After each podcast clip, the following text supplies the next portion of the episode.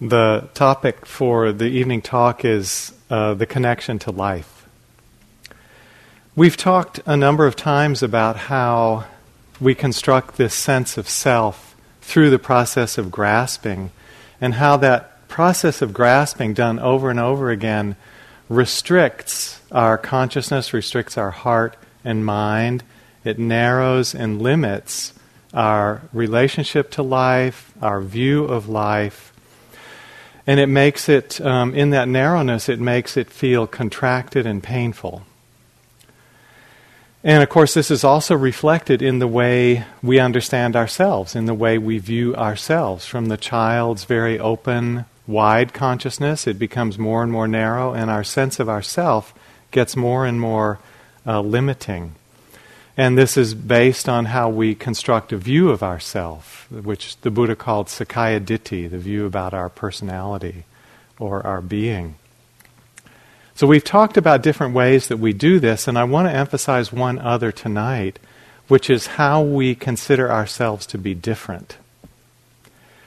So when we are defining ourselves and our characteristics, we will often say things like, um, you know, I'm, I'm too tall or I'm too short. Or um, I'm not intelligent enough or else I'm smarter than everybody else.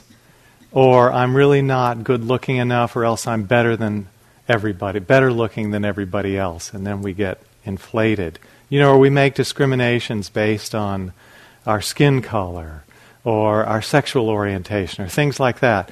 And in all these discriminations, we are in a way, stepping ourselves into a corner by defining ourselves in these more narrow terms. And I think, in a way, this is the project of ego, is to make ourselves special with these self definitions. And in doing that, what we end up doing is separating ourselves out a little bit from the whole family of humanity. And so it's no wonder that we start feeling alone, isolated, cut off, or disconnected from the world, from life, from the human family. Because our thoughts are running over and over and over about what's different about us. Like, when was the last time you thought, wow, just like everybody else, I've got two eyes and a nose? That's fantastic. This sounds trivial, but you know, we don't reflect along those lines. We seldom reflect on what we share. We reflect on how we're different. This carries over into many walks of life, you know, politics and couple relationships and work relationships and so on. We so often focus on what's different, and that's what divides us and brings us apart. But we can correct that imbalance and meditation opens us to that very naturally by reminding ourselves of the breadth of life and what we share with that breadth of life. So, this project of ego, which is about making ourselves special, comes with a price tag, which is an increasing sense of uh, loneliness or, or disconnection. This is especially prevalent in the West today because uh, the family, the extended family, has kind of broken down and communities have kind of broken down. So those normal ways of finding connection are not so available for us. So in the West, I think we're more isolated than, than most other cultures. And researchers in the West are finding that this sense of isolation that we live with is one of the deepest sources of our suffering. Some scientific researchers have discovered this. And consequently, that healing this kind of disconnection can bring a much more fulfilling sense of human life. So, part of the work of our meditation is to allow the heart to relax its grasping and relax that really narrow focus and open back up to this wider sense that we came in with and, the, and how that wider sense unveils the sense of interconnectedness to life. So that's the theme that I want to uh, explore tonight. And in this opening and widening, there's a lot of potential for um, greater ease, um, greater peace, greater harmony with life because we're part of the whole flow. We're not stuck out on some isolated margin, but we really see how we're part of the whole flow. This undoing is accomplished through both the vipassana and the metta. Both of them have important roles to play. So I want to talk about how, how they both do that. Through vipassana practice, when the emphasis is taken off the contraction, the mind naturally opens, the heart kind of expands, and we sort of have room to look around. You know, a lot of people talk about the openings of vipassana as creating more space. So it creates more space, the pressure is off the heart, and in that we kind of relax and breathe and we look around, and what do we see? Oh, there are a lot of other people here. So it opens us up to that. And in fact, the uh, foundations of mindfulness point to this directly. One is encouraged to be mindful internally and externally. So we become aware of our own body and feelings. We're also instructed pay attention to the bodies and feelings of those around us. So this happens naturally as part of vipassana practice. And then through metta, we start to tune into other beings' states of happiness and unhappiness. And that becomes of concern to us we start caring through metta, compassion, mudita about how other people are doing and feeling. And in that, our hearts get connected. We get put together with others. And we also see some other similarities that are beautiful. So, this kind of interconnectedness that, that exists, but that we often overlook, is summarized in an image from an ancient school of Buddhism called Huayan Buddhism that was popular in China um, from the from early years, like six to eight centuries, somewhat up until the present time. And the image that they uh, talked about is called the jewel net of Indra. So, in this image, Indra is a great god from the, the Hindu pantheon. And so the image is that Indra has created this universe, and the way it's been created is of a net of rope that has strands going this way horizontally and strands going this way vertically. And it's like that all through the three dimensions of the universe. And every place where two of those ropes intersect, there's a gem. It's a transparent gem. All different sizes and colors and shapes, some clear, some red, some green, some blue.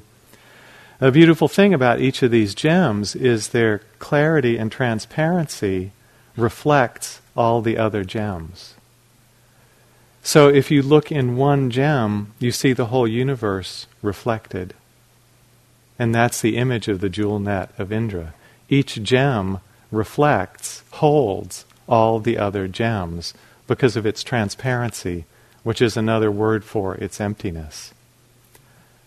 This is just a model for us as sentient beings. Every sentient being, every human being, reflects all the other beings in the world or in the universe. And that's because of our own intrinsic emptiness. So, our situation starts to become apparent as we meditate and we start to open to this wide, choiceless awareness in which all the experiences of the senses are just coming and going, all within this vast awareness sight, sound, smell, taste, touch, thoughts, emotions, and among those sights are all the other sentient beings. So, in this way, we all hold a universe. Each of us is a universe because of this transparent consciousness that we each embody. That's the way we work. So that we see that our own consciousness or our own awareness is like a sky that's basically empty, but that can hold everything that arises the way that vast space does. And this is that uh, pointing from the big mind meditation. So, as far as I know, the term big mind was coined by Suzuki Roshi. And it's mentioned in Zen Mind, Beginner's Mind, when he says, Big mind experiences everything within itself. That everything is included within your mind is the essence of mind. To experience this is to have religious feeling. I love this statement. When we realize that everything is within our own mind, we have a religious feeling. This opens up from our Vipassana meditation, and it's what provides that sense of connection. And you can get a very immediate sense of that anytime you want to tune into it. You're part of my experience right now, and I'm part of your experience. Or you could say that you're in me right now, and I'm in you right now. This is the way we interpenetrate each other and this is what the Vietnamese teacher Thich Nhat Hanh means by interbeing. We inter-are with each other. So it's not like we have to reach out to connect with each other. We just have to see how we're already a part of each other. And Vipassana helps us see that through this open awareness that includes everything. Metta helps us to see that because our hearts start to connect we start to care about each other's well being. So, one of the things we find in the um, process of exploring the metta practice is that all beings have this same basic wish, which is to be happy and not to suffer. So, we're all alike in this. And so many of the discriminations we make, you know, based on body shape or uh, skin color or gender uh, or even species, I must say, are um, valid distinctions, but they often cover over this similarity, this thing that we all share. But sometimes it really comes comes through to us, even across species. So I love this story that was reported a few years ago in the San Francisco Chronicle about a humpback whale. And you may know that off the coast of California, there's a sizable population of humpback whales that travel back and forth. Usually they go down to Mexico for the winter for calving and mating, and then they travel up the coast to northern parts of California uh, in the uh, summer and fall for feeding. So they're around here on both parts of their journey. So this humpback whale was migrating back down south. It was early December she was migrating back down south. And uh, she was a big whale. She was maybe 50 feet long, weighing something like 45 tons. And she was swimming about 10 miles off the coast, sort of directly west of here, near these islands called the Farallones, which are a conservation area. But it's also an area where uh, crab fishermen set their pots. And these are uh, heavy clay pots that are held up by floats on nylon ropes. So they're uh, dangling in the water, and as she swam through, she got tangled up with a bunch of these uh, lines of the crab crab pots. In fact, she got tangled up in about 12 lines, and some of them were roped around her body four times. They went around her back, they went around her tail, they went around her flipper, and one of them went right through her mouth, looped through her mouth. So the problem is that the clay pots are quite heavy, something like 90 pounds each, and she was carrying a lot of them. Something like 12, 12 or so pots were weighing her down. So not only was she tangled up, but the weight of them was carrying her down, and she was really struggling to keep her blowhole above water so that she could breathe. So a fisherman went by and discovered that. But he didn't know what to do. He was in a small fishing boat. He didn't know what to do. So he contacted the Marine Mammal Center on the California coast and told them what was going on. And they said, wow, we've got to take care of this whale. So they sent a boat out with some divers and they reached her. It was a few hours later, so she'd already been struggling and getting tired and probably exhausted, when the divers showed up. And then they looked at the situation and thought, wow, this is kind of a mess. How are we going to free her? This is not easy. The lines were cutting into her skin, so they were embedded uh, in her flesh. And if the divers said, you know, if we go in the water, one flip of her tail could drown us, what should we do? Should we protect ourselves and just let her find her own way? But they decided to go in.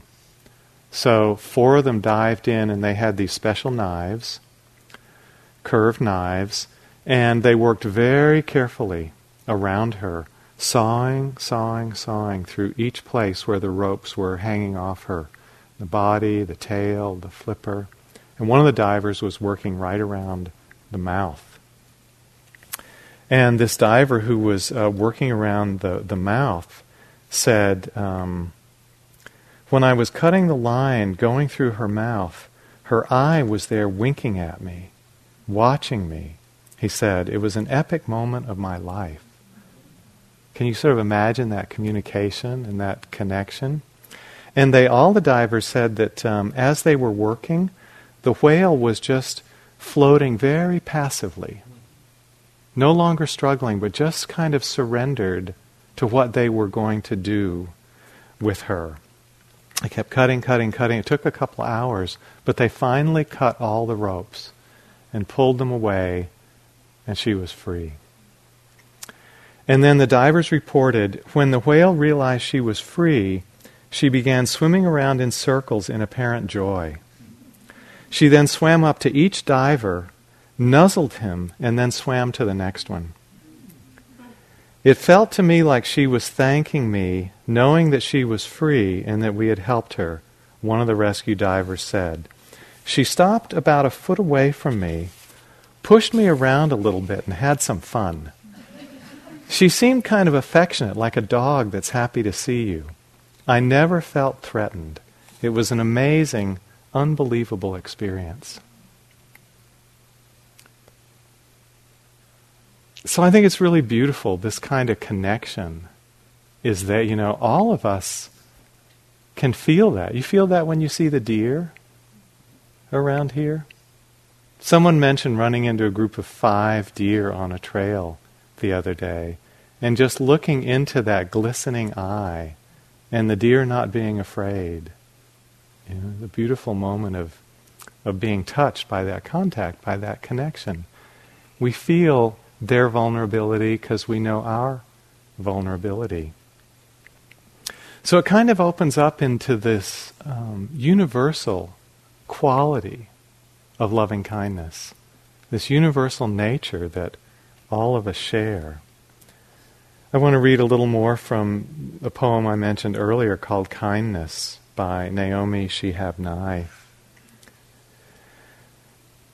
She says, Before you know kindness as the deepest thing inside, you must know sorrow as the other deepest thing. You must wake up with sorrow. You must speak to it till your voice catches the thread of all sorrows and you see the size of the cloth. Then it is only kindness that makes sense anymore.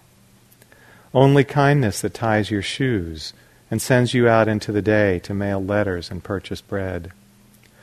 Only kindness that raises its head from the crowd of the world to say, It is I you have been looking for, and then goes with you everywhere, like a shadow or a friend. So, metta is likened in the text to a gentle rain that falls everywhere without discrimination. And someone else mentioned in an interview that they felt the metta bringing this moisture to the heart, bringing a, a dampness, and you know that moisture is the opposite of dry, a juiciness to the heart. This image of the rain is beautiful because it has this universal quality. The Buddha offered another reflection about this universal quality he taught often on the theme of uh, birth, death, and rebirth. And he said that all of us have gone through countless lives being born, dying, passing away, and reappearing in another body, living that life, dying, passing away, reappearing in another body. And he said, because of all the different lives that we have lived in proximity to other beings, he said, it is not easy to find a being who in some previous life has not been your mother or your father or your sister or your brother or your son or your daughter. Now, I don't know how you feel about your family of origin, but, or this theory, but what if we all were connected like this? What if we all had been so intimate with each other in lifetimes before? What if I had been your mother? Would you want to care? Look after me? I think we might. This is a line from the sutta that we've been chanting most evenings. Even as a mother protects with her life her child, her only child, so with a boundless heart should one cherish all living beings, radiating kindness over the entire world, spreading upward to the skies and downward to the depths. So should one cherish all living beings. So there's another story that comes to mind about this that I really like. Um, you know, Jack Kornfield was the founding teacher here. He has a daughter who has just recently completed law school at UC Berkeley and decided that she wanted to become a human rights lawyer. So that's what she's doing. She found a position, and that's how she's working now, doing really great service work. So while she was still in law school, she would come back and forth between Berkeley and, and Woodacre. So on one of her drives, she was driving over back to Woodacre with a friend. And all of a sudden, they were driving by Larkspur Landing, you know, where the ferry comes in, where the airporter comes in, big six lane road. And the traffic was backed up in a way that it shouldn't have been.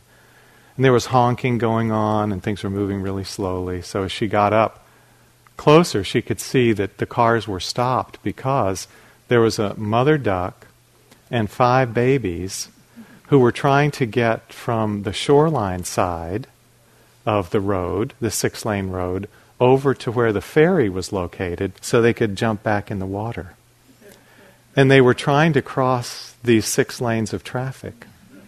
And so the cars were stopping and braking, and people were getting impatient and honking horns, and, but they kept trying to drive around the ducks. So Caroline and her friend get up there, stop the car. They both get out of the car and they block the other two lanes of traffic. They just tell people to stop. And then the mother duck and the little ones cross over to the center. Uh, Caroline thinks, cool, all okay. But then they can't quite get up on the center divide. The mother can, the little ducks can't quite make it up on. So Caroline and her friend go and push them up on the other divide. And then they hop down on the other side of the divide, and the same thing starts happening in the other direction. So the other three lanes start braking, swerving around, honking, people getting upset. So Caroline and her friend go over to that side, still leaving their car totally stopped in one lane, go over to the other side and stop the traffic.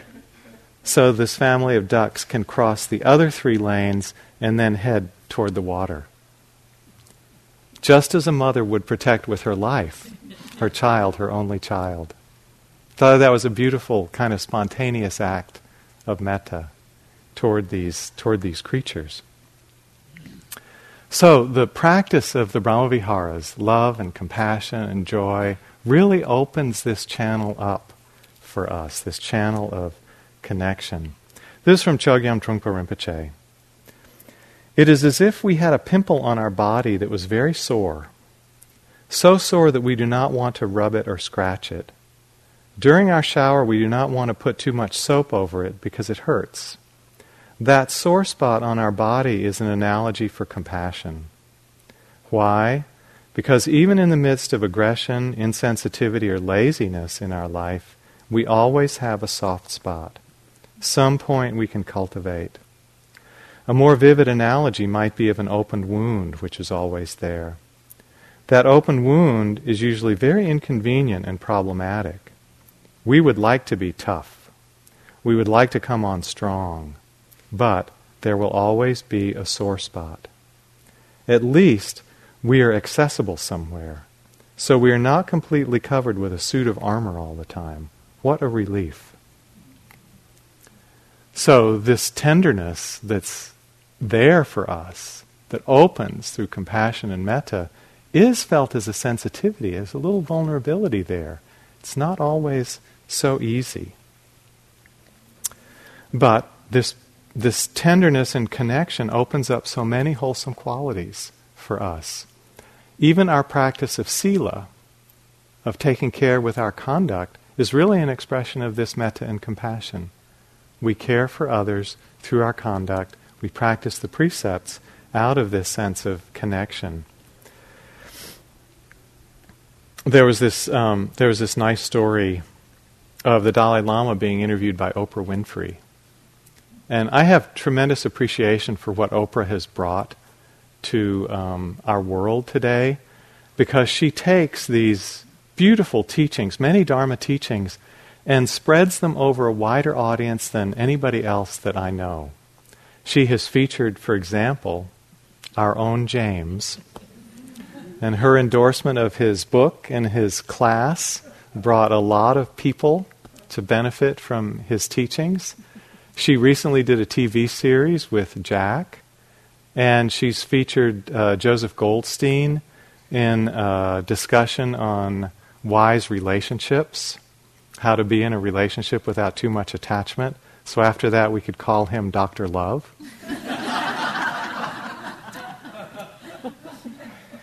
and uh, in this case, she was interviewing uh, His Holiness the Dalai Lama for an article that went into her magazine, Oh. So she started off asking the Dalai Lama, Have you ever had to forgive yourself for anything? And the Dalai Lama replied, Small incidents, like accidentally killing an insect. Killing an insect, Oprah said. An insect. Hmm, okay. The Dalai Lama continued My attitude, my attitude toward mosquitoes is not very favorable, not very peaceful. Bed bugs also. And that's it? Oprah couldn't quite believe what she was hearing. In your lifetime, that's what you have to forgive yourself for? Small mistakes every day, maybe, the Dalai Lama said evenly, but major mistakes, it seems, no. No major mistakes, Oprah repeated, mulling over the idea. She fell silent and looked out the window. There was awe in her voice when she finally continued. You have nothing in life that you have regrets about. That's a good life. That's a great life to have no regrets. Regarding service to Tibet, the Dalai Lama said, service to Buddhism, service to humanity, I have done as much as I can. Regarding my own spiritual practice, when I share my experiences with more advanced meditators, even those who have spent years in the mountains practicing single pointedness of mind, I don't lag too far behind. That's a beautiful mind. That's a beautiful heart. And you know, I really feel like that um, that purity of sila that he's talking about, that non-harming, is part of what lets his mind settle in such a deep way and allows that compassion to come through him so so clearly. So, as we develop this in our own practice, the qualities of metta and compassion we, we really feel that heartfelt wish that we come out of our own suffering and we start to genuinely wish that others come out of their suffering. This is part of the opening of the eye to the rest of the world, to the situation that other human beings are in, other creatures, other animals are in. We open our hearts to the suffering of others. And we feel we would really like, if we can, to help them come out of their suffering. So, when we feel the metta and compassion in this kind of boundless way, we enter a reflection, we can enter a reflection that says, what would be the best way I could help others really come out of their suffering? And there are many routes to help people come out of their suffering. There are so many needs in the world. There are many ways to help people. One way, one path to help people is to help them awaken. If you really want people to go beyond all forms of suffering and reach the highest happiness or the most stable happiness, the aspiration might come I'd like to help other people to awaken. When that aspiration comes, you can use it as a part of your own motivation. Because how can you best do that? It's to awaken yourself. So we can take this aspiration to help others, bring it back in as a motivation. I want to become free so I can help others move beyond the bounds of suffering. This particular wish and motivation has a special name in the tradition. It's called bodhicitta. It's something we can practice, something we can develop. Bodhicitta literally means, bodhi means enlightenment or awakening. Chitta means heart or mind. So you could call it the um, awakened mind, or what I like is the heart of awakening. We develop this quality, which is the heart of awakening, to awaken for the benefit of other beings. And that can become a part of our practice. So sometimes when you're having trouble finding your own personal motivation, you can reflect okay, it's difficult for me right now, but I really want to wake up to be in a position to help others wake up. And that can help beautify, dignify what, uh, what work we're doing. This is not necessarily a huge flame in the beginning. Can be just like a little candle flame compared to our motivation to come out of our own suffering. But there's something quite beautiful about it. Even the Dalai Lama says it like this I cannot pretend that I am really able to practice bodhicitta, but it does give me tremendous inspiration. Deep inside me, I realize how valuable and beneficial it is. That is all. So, this is an aspiration that we can develop. Carol talked about it when she talked about the three excellences. At the beginning of every sitting, or walking, or day of practice, or retreat, we can make this aspiration through the benefit of my practice, may I awaken for the welfare of all sentient beings. Or something like that. So you can say that at the start of every sit to remind yourself, if it's true for you, that part of the reason we practice is to benefit other beings. So Trungpa Rinpoche put it this way. Continuing from the earlier quote, there's also an inner wound called Tathagata or Buddha nature. This is like a heart that has been sliced and bruised with wisdom and compassion. When the external wound and the internal wound begin to meet and to communicate, then we begin to realize our whole being is made up of one complete sore spot altogether. This is called bodhisattva fever. That vulnerability is compassion.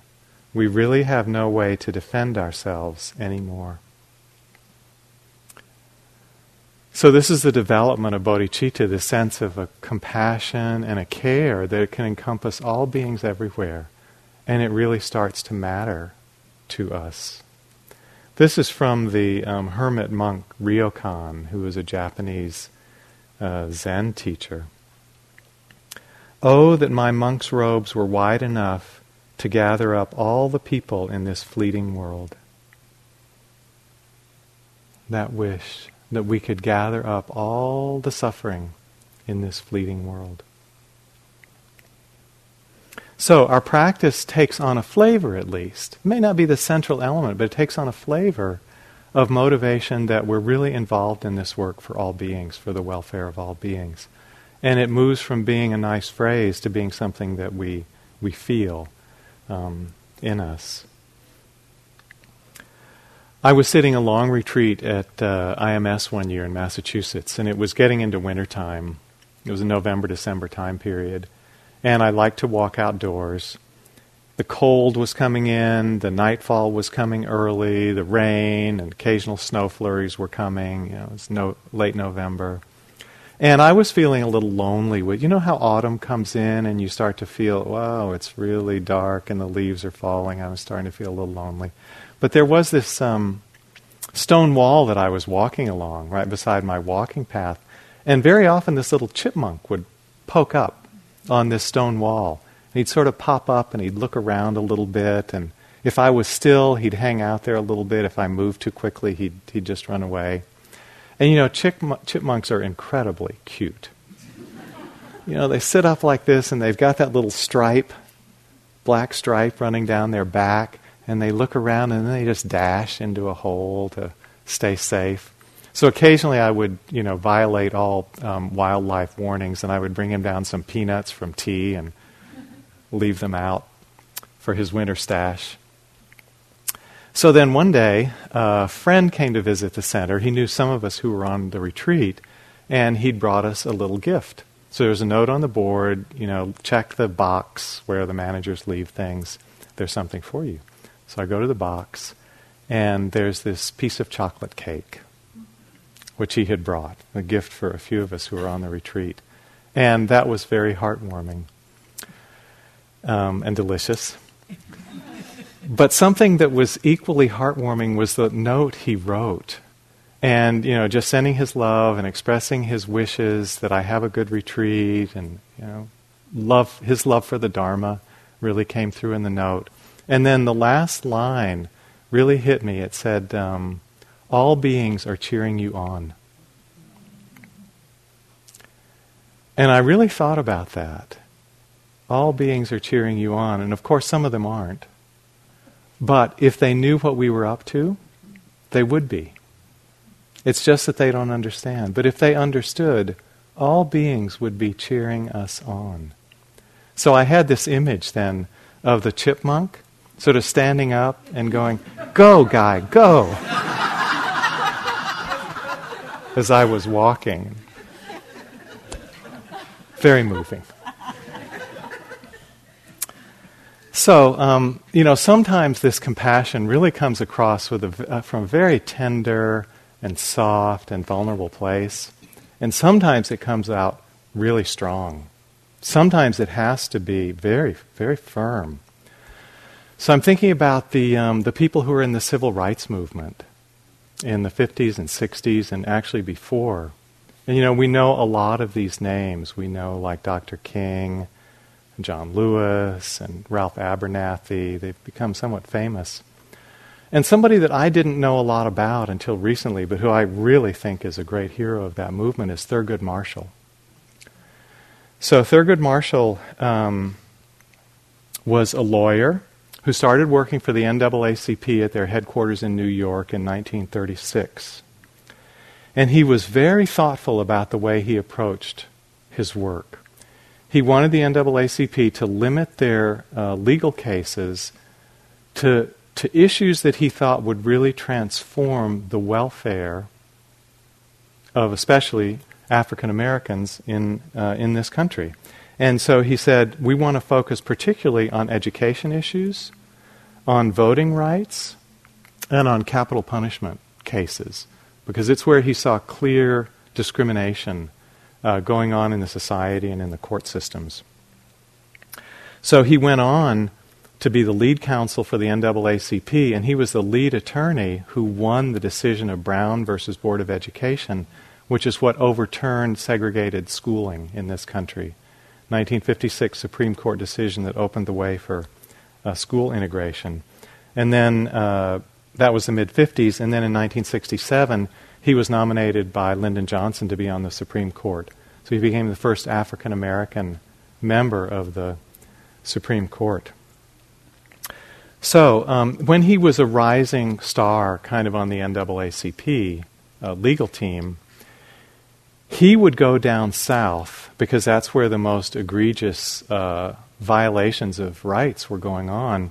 And he would go to trials to defend black people in the midst of these white communities that would have a white judge, white prosecutor, white police, and often all white juries. And he said of many of his cases, he never expected to win them. But he went down hoping to find some mistake on the part of the courts that could later be overturned on appeal. But he re- and he did that often. He would, you know, maneuver the prosecutor into making some overstep that could later be grounds for a retrial. So he was very successful on getting cases appealed. But every time he went, he began to realize his life was in danger. So there was this one case in 1946. He was defending 25 black men who had been accused of rioting and attempted murder in a small town in Tennessee, Columbia, Tennessee. And in fact, they had been provoked and um, they weren't really attempting to murder anyone, but they were on trial again with you know white judge and all white jury. So Marshall was a very skilled lawyer, and one by one, he managed to win the release, the acquittal of every one of the 25 defendants. So he was down there with other members of his team. And at the end of the case, they freed the last defendant. And they said, wow, now we can celebrate. Let's go back. I think they were going to Nashville. Let's go back where we have supporters. Let's go back to Nashville and we'll really celebrate. And they were leaving town at night to drive to Nashville. As they were driving down the road, they were pulled over by the local police, who, of course, were white. And uh, the police chief said to Marshall, uh, You're drunk. I'm going to arrest you. Get in this police car.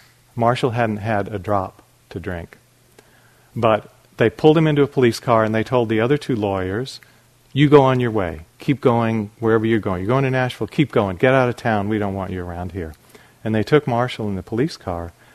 And where they drove him was down to this river where a bunch of other white people had assembled, and they were probably carrying Ku Klux Klan symbols and so on. And Marshall had happened to know that that site was the site of a number of killings of black men and lynchings. All on his own, surrounded by this angry white mob who hated the fact that he had come into their town and gotten 25 men freed and he was quite sure that he was going to be killed. 1946, it would have been the end of his career. And as he's standing by the river and getting intimidated by the police, another car starts coming down the lane. And it's his two lawyer friends who had not gone on to Nashville, but had turned around and followed the police car and showed up on the scene. And where that mob felt they could get away with killing one person, they didn't feel they could do it in the face of two witnesses. And so they let him go. So Marshall lived to fight another two decades of court cases for the NAACP, knowing every time he went to the South that his life was in danger, that he could face hostility, assault, murder, and yet cared so deeply about the suffering that was going on, he, ne- he never hesitated, never hesitated to show up and do what he thought was important to be done. So, this is a kind of compassion that's so strong that one is willing to put one's life on the line for what one believes, as difficult as it is to do that. So there's one other story I'll tell along these lines. I'll try to make this one brief. Maha Ghosananda is a Cambodian was a Cambodian monk. He died a number of years ago. When the Khmer Rouge took power uh, in the 1970s, you probably know they uh, killed most of the educated class in Cambodia, and they killed off most of the monks and nuns. Uh, they killed about two million people while they were in power under Pol Pot in the 1970s.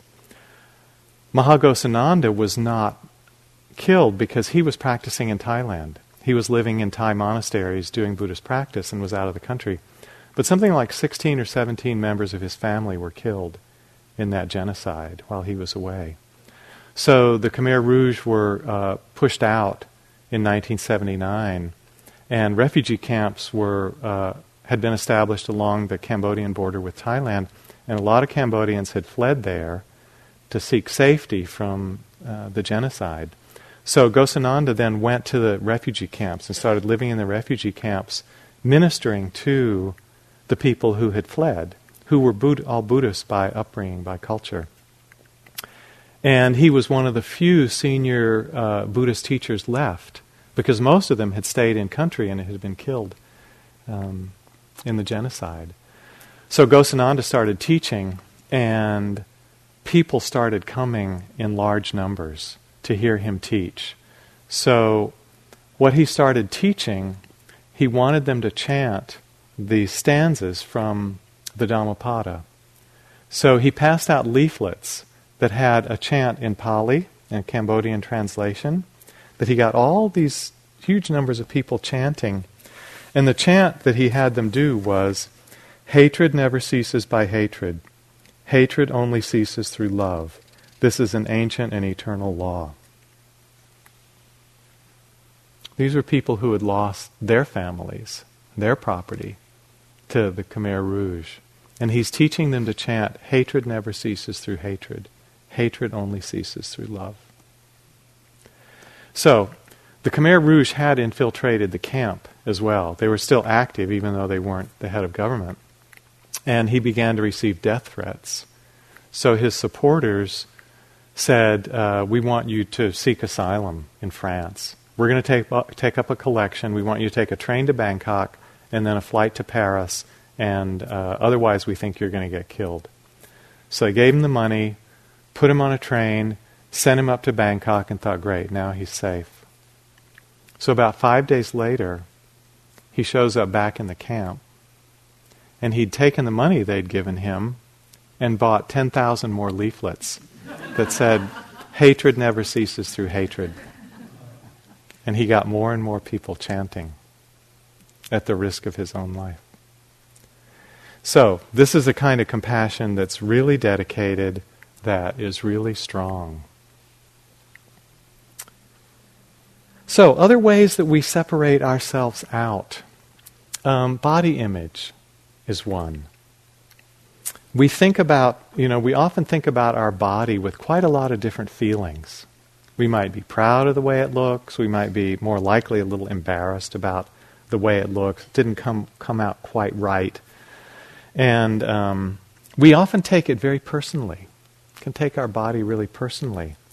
But when you think about it, did you have anything to do with the basic way your body turned out? You know, whether you're tall or short, or your shoulders are broad or narrow, the color of your eyes, your hair, your skin, did you choose any of that? We kind of forget that, don't we? The body's just part of physical nature. You know, think about it. Your, your mother's egg met with your father's sperm, and it gestated for a while, and then it popped out, and it got food and water and sunshine and air, and then all by itself, it just grew up to be whatever it's going to be. You know, a little influenced by diet and exercise and stuff like that. But basically, it's just a physical process. And yet we take it very personally. We can. And on the basis of that, we separate ourselves out. I'm not good enough. It's not good enough. It should have come out different. Not ours. Not our problem. So, uh, that's why Ajahn Buddhadasa said, and I think uh, Greg mentioned this quote earlier this body came out of nature. It's part of nature and it belongs to nature. So give it back to nature. That'll be a great relief for you. And similarly, really, with our thoughts and emotions we can take some of our emotions very personally, thinking we're the only one in the world who knows this kind of, you know, embarrassment or shame or fear or grief or loss or sadness. And yet, again, if we kind of look around, we see every human being has this same range of emotions. All the beautiful ones of love and joy and happiness and contentment and all the difficult ones. They're, they're in this whole package. They're all there together. can we open and just allow them to be part of our mind's nature? There's a mental nature just as much as there's a physical nature. And for human being, mind's nature includes this whole range of emotions. So can we just let them be there? Some of them are beautiful, some of them are painful. Whatever they are, can we let them be as part of what nature has offered? We didn't create them. We didn't ask for them. Nature delivered them.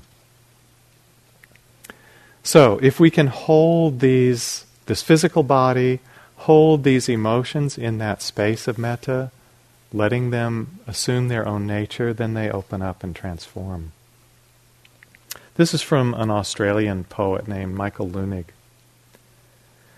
When the heart is cut or cracked or broken, do not clutch it. Let the wound lie open. Let the wind from the good old sea blow in to bathe the wound with salt and let it sting. Let a stray dog lick it. Let a bird lean in the hole and sing a simple song, like a tiny bell, and let it ring.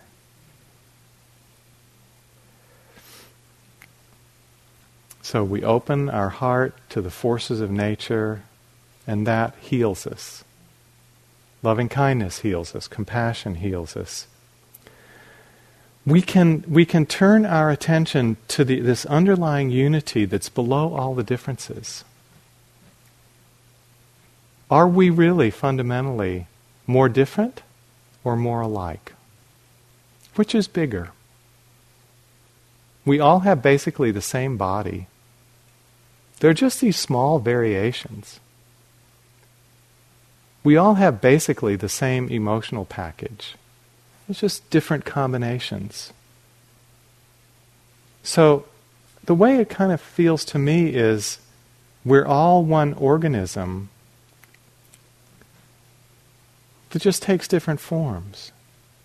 Or you could say it's like one heart that's just been poured into different vessels and then put through different life experiences.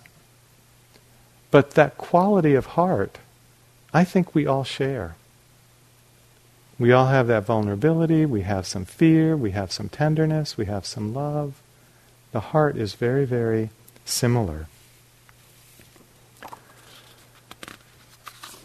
I'm sure you know uh, Rumi very well, and his teacher uh, was said to be a man named Shams who came from the town of Tabriz. Not much is known about Shams, but one poem supposedly uh, has been preserved, and I'd like to read that. I, you, he, she, we. In the garden of mystic lovers, these are not true distinctions.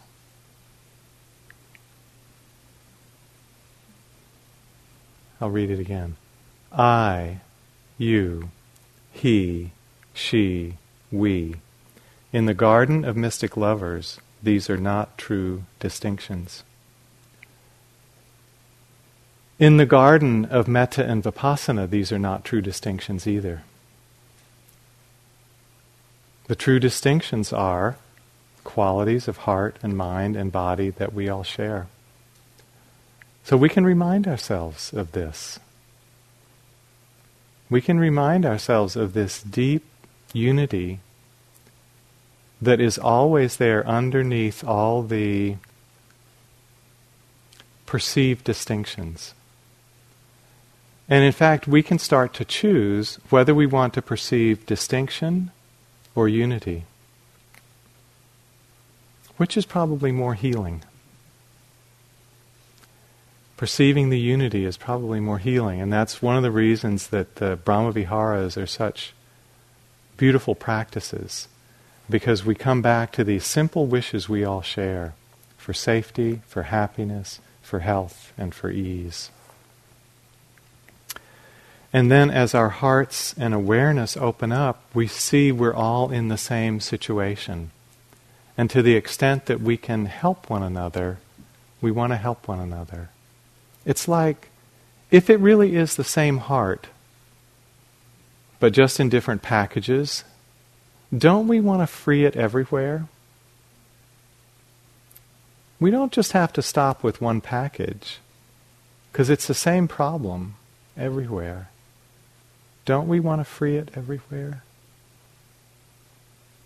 And so that can become part of our motivation to be able to free it. And this is kind of the journey of bodhicitta. And one who is carrying out this journey is said to be a bodhisattva, one who aspires to awaken for the benefit of all other beings. So I just want to close with this uh, quotation from a Theravadan teacher from somewhere around the, the 6th century. He's not very well known, but he was a Sri Lankan teacher named Acharya Dhammapala. Acharya means teacher. In a, a very nice uh, book called Treatise on the Paramis. Sometimes people say the bodhisattva ideal is not found in Theravada, but this is a Theravadan teacher from almost 2,000 years, sorry, 1,500 years ago, where the bodhisattva ideal is clearly articulated. This is Dhammapala. Through wisdom, the bodhisattva brings himself across the stream of becoming. Through compassion, he leads others across.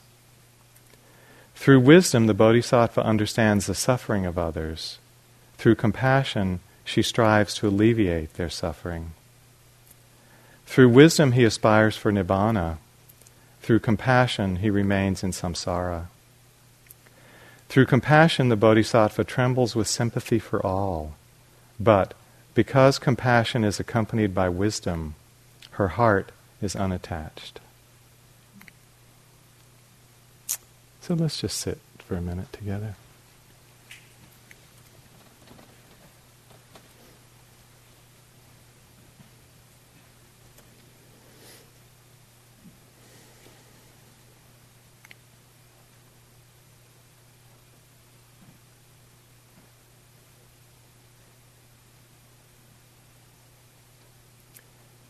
Through compassion, the bodhisattva trembles with sympathy for all, but through wisdom, her mind is unattached.